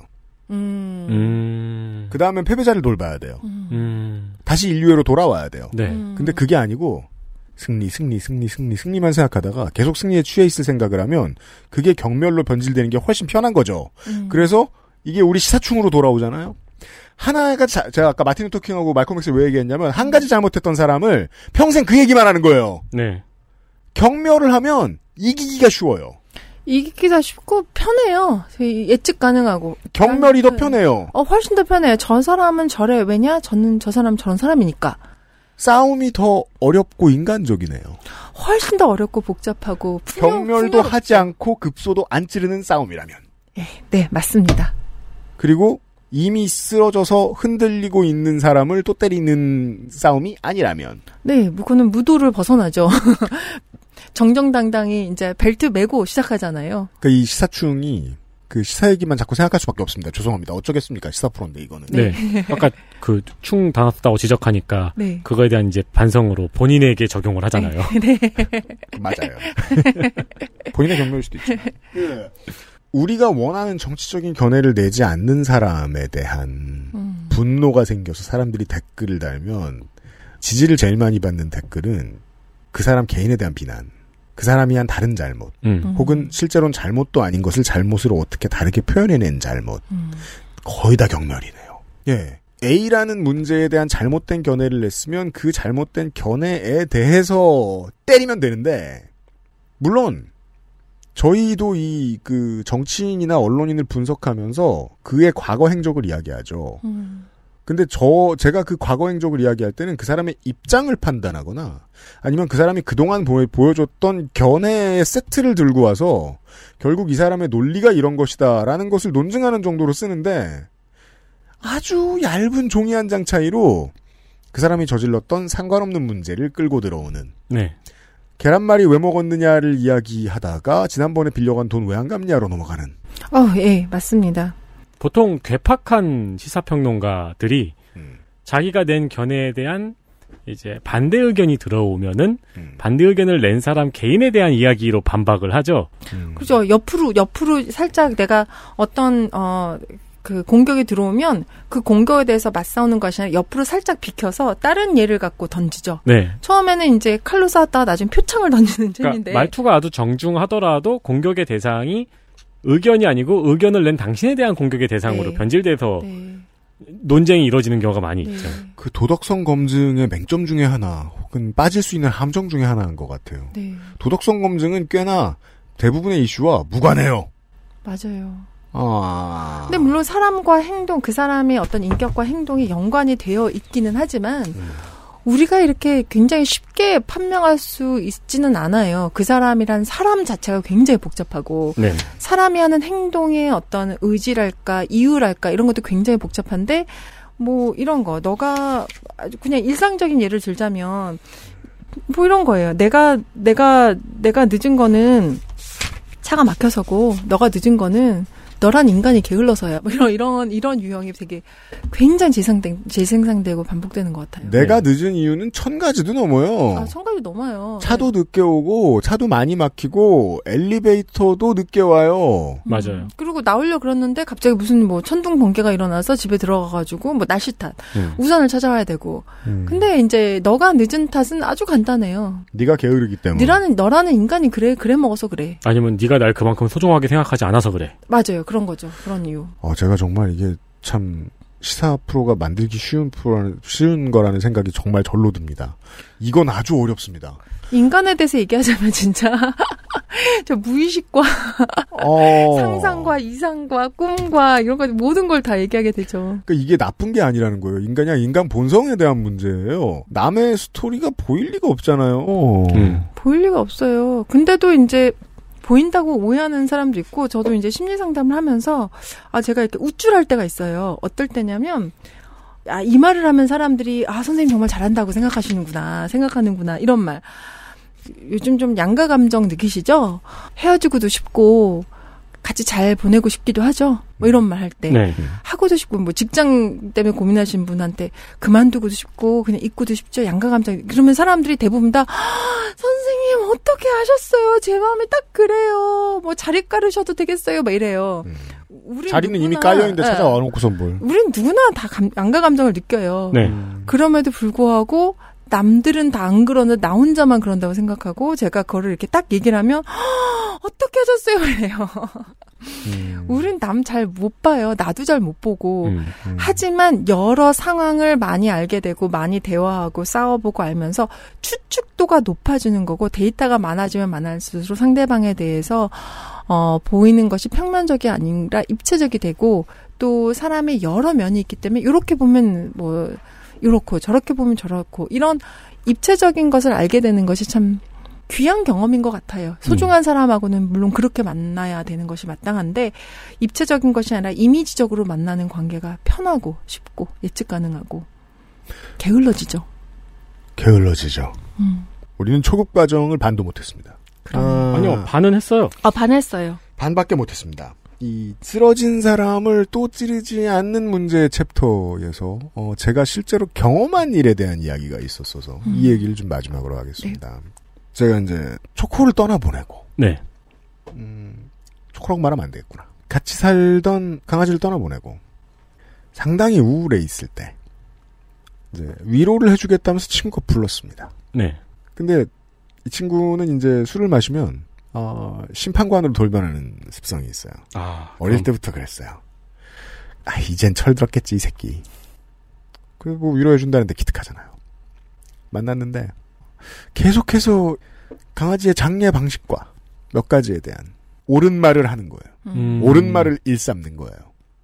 제가 이 요 몇 년 사이에 사람한테 버럭을 딱 한 번 해본 게 그때예요. 도저히 못 참겠더라고요. 아니 세상에 어떻게 위로를 해준다고 불러서 이럴 수가 있지? 이러면서 배신감도 크게 많이 느꼈고 그 사람이 흔들리니까 잡아먹기 좋다고 생각하나? 라는 생각도 많이 들고 와 옛날 사람들은 뭐 자기 손윗 사람이라고 생각하는 이런 사람들이 하는 말을 다 참았겠지? 하는 생각도 나중에 들더라고요. 다음 날 아침에는. 음, 아주 감정이 복잡했는데 중요한 건 겁나 미웠다는 겁니다. 상당히 소프트할 때 나를 끝내네? 끝장내네? 음. 하는 생각이 들어서. 정확하게 그 얘기가 여기 나와 있어요. 어 맞아요. 그 얘, 얘랑 똑같아요. 음. 어 이건 실제로 제가 드- 내 남자한테 들은 얘기인데 이런 얘기 자기가 어, 사랑하는 걔를 떠나보내고 음. 너무 고통스러워 하는데 친구가 이런 말을 한다는 거예요. 야 그냥 있고 다른 게 입양해. 그래서 너무 슬프고 너무 괴로운데 전혀 이해를 못 해주는 거죠. 음. 이제 이런 것들이 내가 공감받고 싶은 부분이 있는데 공감을 해주는 것이 아니라 팩트 공격을 하거나 사실을 얘기하거나 공감하고 전혀 다른 경우를 얘기하거나 또는 이야기가 이제 옮겨 다니면서 이제 이야기의 다음 얘기는 뭐냐면 다른 친구가 이렇게 얘기한다가 쟤는 쟤 이상해. 쟤 되게 예민해. 뭐 저하고 그러냐. 뭐 이런 식으로 얘기한다거나. 정말 연약한 상태에서 필요한 언어가 있는데 그 언어를 우린 참 잘 못 쓰는 것 같다는 생각이 들어요. 그 가장 많이 하는 실수가 정확한 단어를 써야 하는 방송을 하다 보니까 하나의 단어가 한 가지 뜻을 가지고 있다고 상정하는 일이거든요. 보통 그게 무조건 오해를 불러와요. 네. 이 생각을 고지하고 늘 하고 있는 사람들이 가장 많이 하는 다 남한테 상처 입히고 가장 많이 하는 말이죠. 내가 틀린 말 했냐? 아니야 맞을 말은 했어. 그런 경우를 많이 경험해요. 미로 아까 이제 언어가 시다 이런 얘기를 했고 감정은 시로 표현된다 이런 얘기 했는데 위로 역시 정말 이 시적인 대화가 필요한 부분이고 위로를 잘한다는 것은 어 그냥 단어의 단어의 조합이 아닌 거거든요. 발성, 호흡이에요. 예를 들어서 뭐 예를 들어서 들이 호흡을 들이마시면서 얘기할지 너가 이렇게 얘기할 지 아니면 들이내쉬면서 너가 너가라고 아, 이건 얘기할지 그건 아니네요. 전 좀 이상하네요. 네. 맞아요. 리듬을 어떻게 할 것인지 음. 어, 이런 수많은 여러 요소들이 시적인 요소, 음악적인 요소, 미적인 요소가 있죠. 아, 리듬감 상당히 중요하죠. 매우 중요하죠. 네. 단어 사이에 그 어, 단어와 단어 사이의 틈을 어떻게 할 거, 가져갈 것인가. 청취자 여러분 요즘 제가 피곤해서 잘 못하는데 편집할 때 리듬 엄청 따집니다 제가. 아, 중요합니다. 엄청 버벅거려도 리듬감 있게 말합니다. 그래서 가이실에 나오면. 제 친구 네. 위로를 못하는 걸로 정평이 나 있는 친구가 있거든요. 네. 성갑이요? 아니요, 아니요. 네. 그 친구의 현명한 점은 그거예요. 음. 자신이 위로를 못한다는 거를 만천하에 항상 알리어. 요. 나한테 기대하지 말라 이건가? 예. 그래서 누구도 그 친구한테 위로를 기대하지 않아요. 아 우리가 첫 시간에 배운 중요한 덕목이네요. 자기 자신을 얘기할 줄 알아야 돼요. 예. 그래서 뭐 그 친구가 위로... 를 못 한다는 게 밈이거든요. 음. 그래서 그 친구는 위로를 못 한다는 걸로 다른 친구한테 서운함을 주지 않아요. 아, 그러겠네요. 그러겠네요. 근데 이제 되게 개인적인 관계로 들어가면 사실 사람들은 다 위로받고 싶거든요. 어떤 일이 있을 때. 네. 아무리 기대하지 말라 그래도 사랑하는 관계 안에서 위로를 안 받는다는 건 되게 슬플 것 같긴 해서 제가 다음 책은 이제 위로의 기술을 또 써볼까 하는 생각도 있습니다. 알겠습니다. 위로를 제대로 할 줄 아는 사람은 제가 아무리 생각해도요 싸움을 잘 안 피하는 사람 아닐까 싶어요. 어, 저 그렇게 매우 동의합니다. 음. 네, 많은 동의합니다. 감정을 보고 많은 감정을 피하지 않아 본 그리고 그 많은 감정에 집중을 해본 경험이 있어야. 위로를 할 줄 알지 않을까? 관계 안에서 그 상대방의 감정에 접속할 수 있어야 할 수 있는 것 같아요. 음. 근데 이 접속하는 방식이 지금 여기 이 순간 일어나는 것에 집중하는 건데 아까 화도 마찬가지고 음. 위로도 마친고 마찬가지고 접속할 줄 알아야 할 수 있는 거 거예요. 실제로 꽤 많은 도시민들이 못하는 일. 있죠. 말이 도시민이고 그냥 어디 어디에 사는 사람들이든 그냥 말입니다. 네. 못하죠, 다들. 꽤나 많이들 못해요. 이런 것들이 다 사실 배워야 하는 거거든요. 이제 어린 음. 시절에 부모한테 배우거나 이제 어른들한테 배우는 건데 배워 봤었어야죠. 위로하는 제대로 하는 걸 뭐 보고 자랐어야죠. 싸움이 폭력이 되지 않고 싸움을 싸움으로 끝내는 것을 본 적이 있어야지 잘하죠. 사실 그래서 배워야 된다고 생각해요. 네. 우리는 우리 세대는 어릴 때 기존에 정해진 서열에 맞추어서 조아리는 것밖에 못 배웠기 때문에. 동등한 입장에서 싸우는 건 지금도 싫어해요. 음. 예, 아니 그리고 싫어하기도 하고 본 적이 별로 없을 거예요. 경험해 본 적도 별로 없을 거고. 없어요. 맞아요.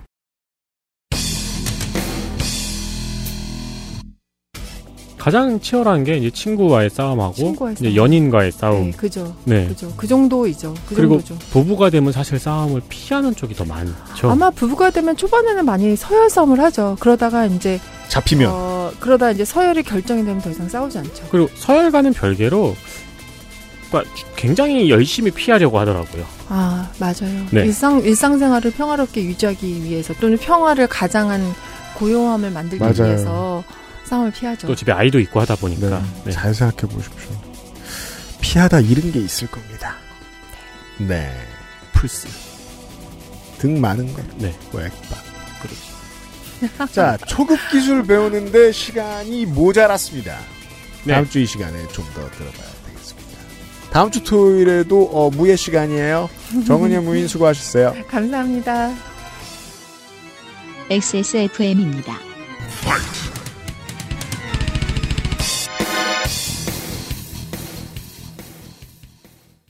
퇴소하던 날은 정말 기뻤어요.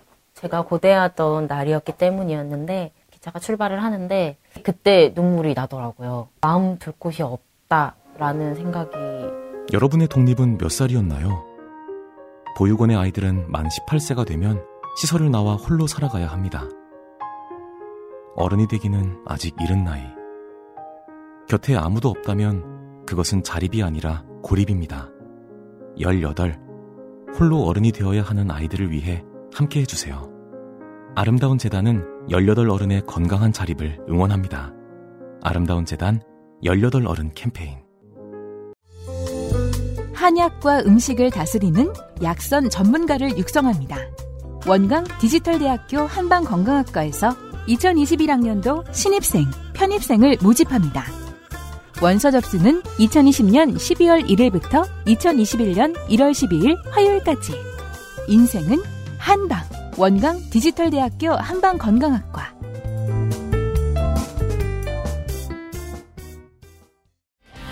매달 집으로 배송되는 이달의 책.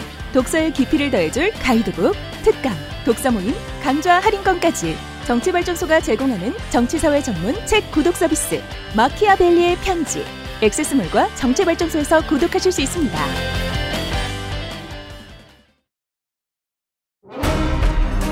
아스트랄 뉴스 기록실 뉴스 아카이브 뉴스 아카이브입니다.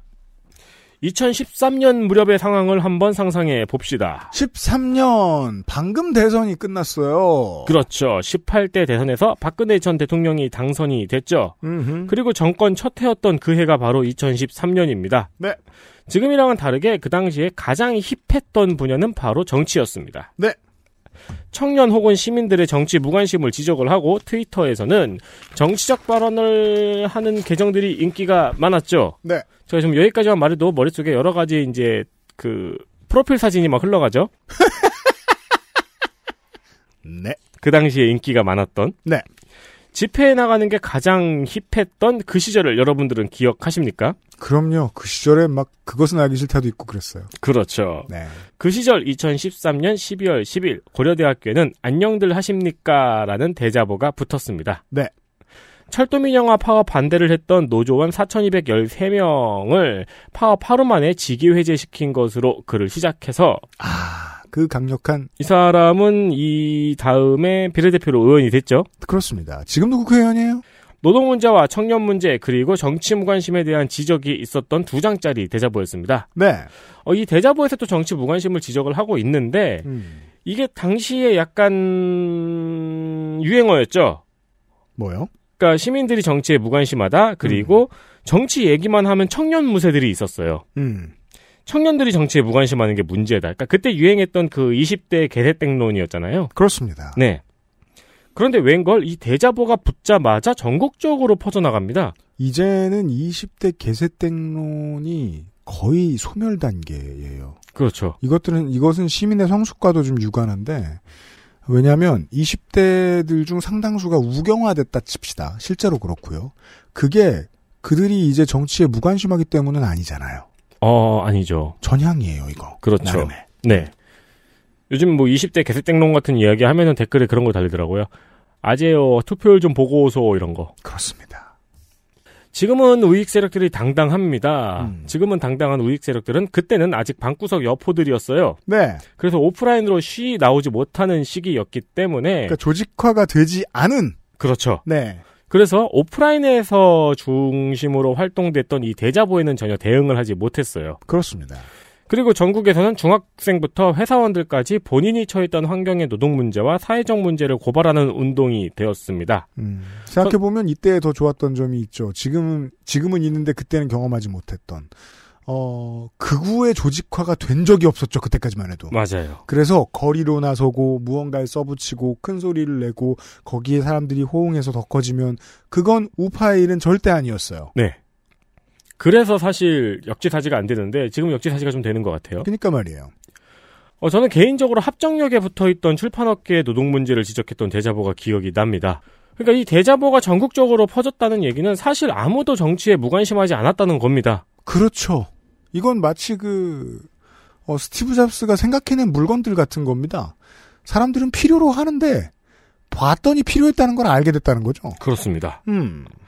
조선일보는 이 안녕들 하십니까 대자보가 팩트 없는 선동이라고 기사를 냅니다. 위기의식을 느꼈다는 겁니다. 그리고 일베에서 대자보를 훼손하고 인증샷을 올리는 일이 있었습니다. 음. 그러자 이 대자보 문화가 더욱더 힙해졌죠. 네. 왜냐면 조선일보의 기사는 굉장히 우스웠고 음. 일베에서 차라리 반박 대자보가 붙었으면 모를 텐데 어, 그냥 훼손이라니 너무 만만해 보이잖아요. 그렇죠. 아직도 이런 원시적인 방법에서 깨어나지 못하고 있죠. 그렇죠. 네. 저들은 촌스럽군이라고 생각을 하게 되는 거죠. 그렇습니다. 지금 와서 생각해보면 국민들의 정치 무관심이 문제라고 지적했던 시절이 불과 몇 년 전이라는 것도 좀 신기합니다. 네. 지금은 온 유튜브, 온 커뮤니티가 어떤 문제를 논하면 정치 이야기로 자연스럽게 흘러가죠. 그전에는 다음에만 있던 아고라가 이제는 온 나라가 됐어요. 그렇죠. 이제 8년 전과 지금을 비교해 봅시다. 정치 덕후들 때문에 다소 피곤한 게 낫습니까? 그때가 낫습니까? 뭐 서로 답은 다르겠죠. 네. 아 그럼에도 불구하고 제가 누군가는 저한테 묻습니다. 어려운 방식으로 해석해서 들려드리죠. 어, 이 방송에 나오는 분들 혹은 제가 자주 만나 뵙는 분들 당신 같은 정치 성향이 아닌 것 같은데 당신은 왜 그러냐라고 저한테 물어보시는 분들이 더러 있습니다. 음, 여기에서 이유가 있거든요. 오랫동안 정치 덕후였고 아는 게 많고 해온 것도 많은 이 사람들. 그들은 정치 혐오를 만들어 온 주범들 중 하나이기 때문입니다. 네. 대중의 참여를 막고 대중이 고민할 기회를 틀어막은 대중화를 시킨 것을 또 못마땅해 합니다. 그런 사람들이 전문가들이. 그렇죠. 전문가들이 가장 싫어하는 게 대중화입니다. 근데 정치가 대중화가 안 된다? 그럼 안 되잖아요. 네. 이때를 기점으로 이러한 구호들이 점점 더 많이 개발이 되고 빠르게 퍼지기 시작을 합니다. 그 이듬해에는 가만히 있으라가 그렇습니다. 나왔죠. 그걸 들었던 학생은 지금 국회의원이 됐고요. 이때 이랬네요. 다음은요. 이번엔 무려 84년 전의 일입니다. 그렇죠. 11월 11일은 빼빼로데이고, 음흠. 12월 12일은 반란데이죠. 쿠데타데이. 네. 쿠테로데이. 그렇죠. 네. 쿠테로데이. 음. 지금 말씀드릴 사건은 중국의 역사를 바꾼 군사 반란입니다. 네. 사실상 2020년에 투톱 체제를 보고 있으면 세계사를 바꿨죠. 어, 그렇죠. 네. 세계사를 바꾼 사건이죠. 음. 바로 시안 사건입니다. 이 시안 사건 자체가 엄청 유명하고 복잡하지만 최대한 간단하게 설명을 드리겠습니다. 먼저 등장인물. 장제스의 국민혁명군이 마오쩌둥의 홍군을 좁히고 있었습니다. 그렇습니다. 국공은 내전. 마오쩌둥은 대장전 끝에 쪼그라들어 괴멸 직전이었고 CG의 사거리가 본진에 닿을랑 말랑 하니까 그제서야 우리가 힘을 합쳐서 일본에 대항해야 할 때가 아닐까를 주장하고 있었습니다. 사실상 이것은 항복 직전의 마지막 전술이었다고 봐야 되죠. 그렇게 주장하고 있었는데 장제스는 공산당 정리하고 일본 정리하면 돼라면서 홍군을 계속 몰아붙이고 있었습니다. 당연합니다. 그러니까 이제 장제스가 마오쩌둥을 접해고 있을 때예요. 음. 그리고 또 다른 등장인물이 한 명 더 등장합니다. 네. 바로 장쉐량입니다. 장쉐량. 장쉐량이란 인물의 배경이 중요한데 음. 원래 만주의 짱이었던 장쩌린의 아들이었어요. 어, 만주의 봉천 군벌은 이제 장제스가 그때 북벌을 하고 있었으니까 음. 군벌들을 소탕하려고 네. 장제스하고 대립을 하고 있는 상황이었는데 음. 근데 그 와중에 일본이 만주를 노리고 대원수인 장쩌린을 암살해 버립니다. 그렇습니다. 그러자 이 군벌을 물려받은 장쉐량은 어, 자신의 군벌들을 데리고 대립하던 장제스의 밑으로 들어가 버립니다. 그렇게 됩니다. 네. 여기서 이제 일본이 당황을 많이 했죠. 음. 그런데 장제스가 이후에 만주를 거의 포기해 버립니다. 음. 중국의 최대 군벌로 손꼽히던 원수가 자신의 본거지를 잃고 장제스의 명령에 따라서 공산군과 싸우고 있었던 거죠. 그렇습니다. 국공내전에서의 만주는 그런 의미를 가집니다. 그것 때문에 우리는 더 힘들었고요. 거의 중국 최대 군벌로 손꼽히던 원수가 자신의 본거지를 잃고 장제스의 명령에 따라서 공산군을 쫓고 있었던 거죠. 네. 그래서 장शे량이 이게 못내 마음에 조금 안 들었던 거예요. 그렇죠. 내가 장제스 밑으로 들어간 거는 만주를 되찾으려고 그런 건데 음. 계속 이 공산당만 쫓고 점점 더 내륙으로 들어오니까 그리고 그렇습니다. 우리가 같은 지금 저쪽에 일본군이 들어왔는데 우리가 같은 중국인으로 이랑 싸 중국인끼리 싸우는 게 무슨 이득이 있는가 싶었던 거죠. 왜냐하면 내 이득을 잃었으니 그런 원칙이 생각나기 시작합니다. 그렇습니다. 근데 또 이게 또 이때 공산당이 대정정을 하면서 살파했던 선전이었어요. 음. 지금 우리끼리 싸우면 안 된다. 그렇죠. 왜냐면 제가 질 것 같으니까. 그렇죠. 네. 장시량은 공산당의 선전처럼 지금은 중국인들끼리 싸울 것이 아니고 힘을 합쳐서 일본을 물리쳐야 하는 것이 아닌가 하고 마음속으로 생각하고 있었던 거죠. 네, 맞습니다. 1936년 12월 12일 장셰량이 시안에서 장제스를 억류하는 시안 사건이 터집니다. 음흠. 억류의 요구는 홍군 토벌을 중지하고 홍군과 힘을 합쳐서 먼저 일본에 왔어자는 거였습니다. 그렇습니다. 어, 이제 먼 가까운 미래의 화하의 총통이 될 것 같은 총통은 내 목이 날아가도 그건 못 들어주는 상황입니다. 그렇습니다. 장제스는 이거를 거절하죠. 음. 어, 마오쩌둥은 빨리 장제스를 죽여야 한다고 안달이 납니다. 음. 그래서 이제 소련에 이거를 보고를 했는데 소련은 홍군을 믿지 못했습니다. 그렇습니다. 의외로 스탈린이 장제스를 죽이지 말라고 석방하라고 지시를 하는 겁니다. 홍군 너네들은 무능력하잖아. 일본은 좀 싸워. 만주를 살려주면 만주 군벌하고 너네들이 또 싸울 거 아니야. 음. 그러니까 이제 소련은 이때 그 장제스가 워낙 이제 국민적 망명이 높- 명망이 높았으니까 음. 장제스가 죽으면은 이제 중국이 일본에 넘어갈 것을 우려하고 있었던 거죠. 네. 여차저차 해서 홍군에서는 저우원 나이가 왔고 그리고 장제스의 부인인 쑥메이린이 날라와서 협상을 한 뒤 결국 2차 국공합장이 이뤄집니다. 그렇게 돼 버립니다. 장제스는 풀려 나오면서 피눈물을 흘립니다. 그렇죠. 근데 정확히는 또 나오면서 2차 국공합작이 확정된 건 아니었다는 얘기도 있어요. 근데 그 당시 여론이.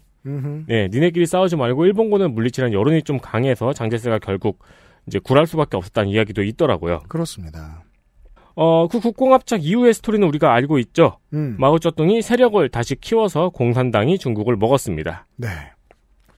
이 석방을 했을 때 장셰량은 이제 원래는 도망을 가는 게 상식적이죠. 음. 왜냐면 이렇게 전차를 끌고 와서 머리를 전부 다 부셔버릴 테니까. 그렇죠. 네. 네. 근데 장제스를 모시겠다고 굳이 따라 나섭니다. 음. 그리고 장제스는 장셰량을 평생 동안 가택연금을 시켜버립니다. 그렇습니다. 이것은 물론 한국도 정치가 복잡합니다만 중국 정치는 정말 너무너무 복잡할 것이 작은 군벌 하나를 이제 다스리게 된 호족의 뭐 큰아들 이런 네. 사람 우리나라 그러니까 조선의 왕만큼의 세력을 가지고 있어요. 네. 네. 네. 여기도 거의, 거의 뭐 만주 독립국 수준의 군벌이었다고 하더라고요. 그러니까 그런 사람들 여럿이 그 밑에도 또 호족이 있겠죠. 네. 그런 사람들 여럿이 의견을 맞춰가지고 싸우는 일이란 말이에요. 그걸 97% 로딩했다가 망가진 상황이죠. 이게 시안 사태란. 그렇습니다. 네.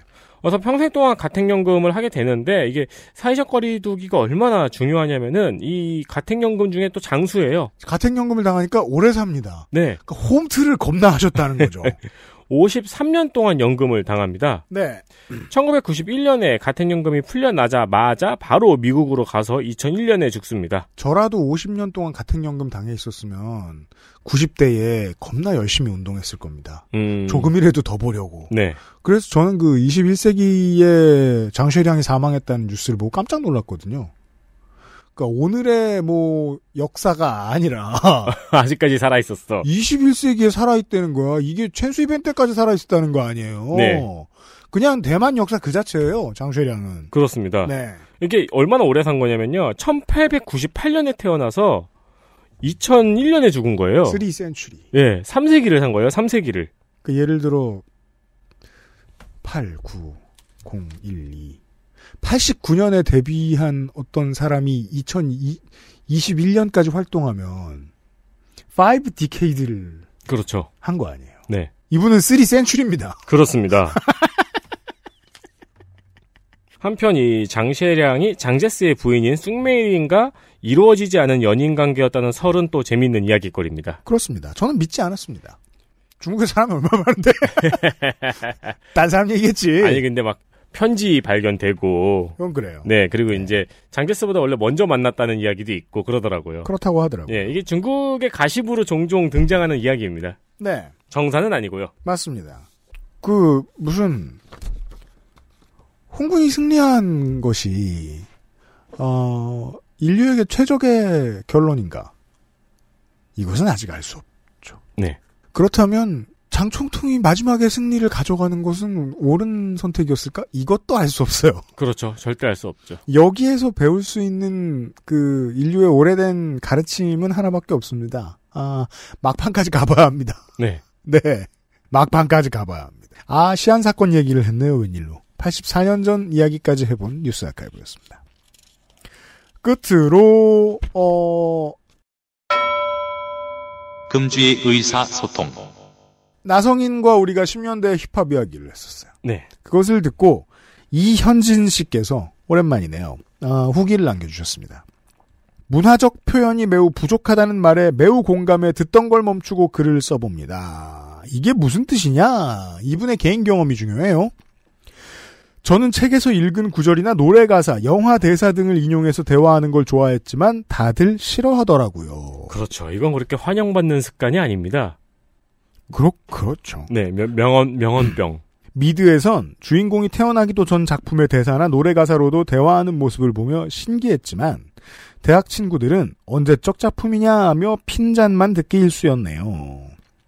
같은 수능 세대였는데도 대다수가 읽었음직한 현대 소설의 대사를 인용해서 말하면 아는 척하냐 비아냥 듣기 일쑤였고 그 버릇이 아직도 남아 종종 종종 실수로 무언가를 인용할 때면 젊은 애들 말 좀 안다는 놈들은 그게 뭔데 씹다가라고 하네요.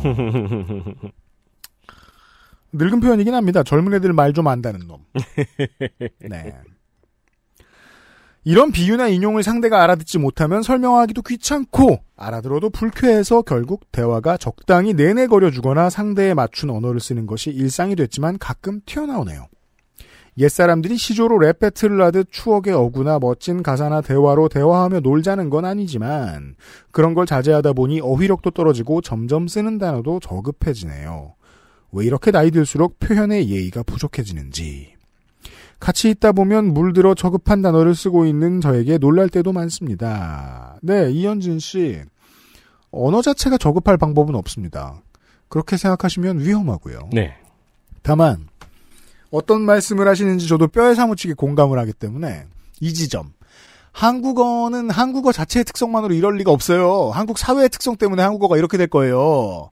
한국 사회에 영향을 받는 한국의 언어의 특성 중에 하나는요. 회전이 겁나 빠릅니다. 겁나 트렌디합니다. 네. 좋은 점이 있습니다. 사기꾼을 최대한 방지해 줍니다. 어떤 언어는 어떤 어휘는 어떤 수사는 자리 잡고 짱 박히죠? 그러면 사기꾼의 언어로 돌변하기가 쉽습니다. 음. 쉬워지니까. 꺼내기 쉬워지니까. 네. 그래서 뭔가 좀 재래식이다. 재래식 단어들을 막 뭉쳐놨다. 그러면 어르신들한테 사기치는 사람들인 경우도 종종 본단 말이에요. 근데 이게 얼마나 빠르냐면 25살이 15살의 어휘를 못 알아들을 정도로 빠르죠. 음, 네. 영어권에선 있을 수가 없는 일입니다. 인터넷 언어 때문이 아닌가요? 아니요. 인터넷 언어도 기껏해야 단어 줄임 몇 글자예요. 영어 사용자들은 다 알아들어요. 세대를 건너뛰어서. 네. 세대를 건너뛰어서 다 알아듣는 규약으로서 수사로서 언어가 쓰이면 작품도 동원되죠. 근데 우린 그게 안 되죠. 그래서 한국의 노래 가사가 빈곤합니다. 규약 위에서 올라서 있질 않거든요. 음. 그냥 파편돼 있는 언어 위에 올라서 있지. 그때그때 새로운 말을 하는 거예요. 그러고 보면 신기한 게, 그, 미국 래퍼들, 특히 갱스터 래퍼들의 노래를 그렇게 많이 들어도, 음. 평생 거기서 들었던 욕보다, 제가 친구랑 술 먹으면서 하는 욕이 더 많은 것 같아요. 왜요? 그게 무슨 소리예요? 아, 그러니까 욕의 종류로 치면은. 아, 욕이 너무 다채롭다. 네. 네. 그것도 좋은 일이죠. 아, 한국어는 너무 마음에 드는, 한국에 쓰는 한국어는 너무 마음에 드는 좋은 점이 있고, 어, 그것 때문에 포기한 나쁜 점이 있습니다. 그것은 한국 사회와 동일합니다. 한국 사회는 역사적 기반을 우습게 봅니다. 한국 언어도 그렇게 쓰입니다. 음. 네. 이현진 씨 고마워요. 자, moral combat으로 함께한 이번 주 그것은 알기 싫다였고요. 다음 주 토요일에도 그렇게 준비가 되어 있고, 자, 달력을 볼까요? 다음 주에 그것은 알기 싫다. 다음 주에 그것은 알기 싫다. 조금 이른 XSFM game of the year로 찾아뵙도록 하겠습니다. 제가 지금 어, 여러분이 들으시는 타이밍에 제가 2회차 플레이를 마무리 지었습니다. 아, 그 게임의 2회차 플레이요? 힘들어 죽겠다. 진짜 어. 일 다 하면서 두 번 깼습니다. 물론 뭐, 첫 해, 첫 번째 game of the year였던 뭐, 저, 백, 배그. 네. 배그는 하루에 10번 깰 수 있잖아요. 혹은 뒤집어 말하면 영원히 깰 수 없거나. 열판이라고 하죠. 그렇죠. 네. 그렇게 치면 스타는 몇 번을 깬 거예요? 그러니까 말이에요. 어, 두 번 깼습니다. 저한테 지금 이거 두 주 플레이하고 두 번 깼거든요. 그 말은 다시 말해서 저희들의 game of the year 2020년 game of the year는 하나의 힌트. 어몽어스는 아닙니다. 아쉽게도. 다음 주 목요일 금요일 문학인과 함께 인사를 드리죠. 기술과 구성의 윤세민 나머지의 유승균이었습니다. 그것은 알기 싫다 391회를 마무리합니다. 안녕히 계세요. 안녕히 계세요. 어몽어스를 하고 나서 네. 거짓말을 하면 내가 티가 나는 거를 깨닫게 됐어요. 그렇죠. 귀신같이 죽이더라고요. 그렇죠. 왜냐면 방금 내가 누굴 죽였거든. XSFM입니다. I D W K Friendship.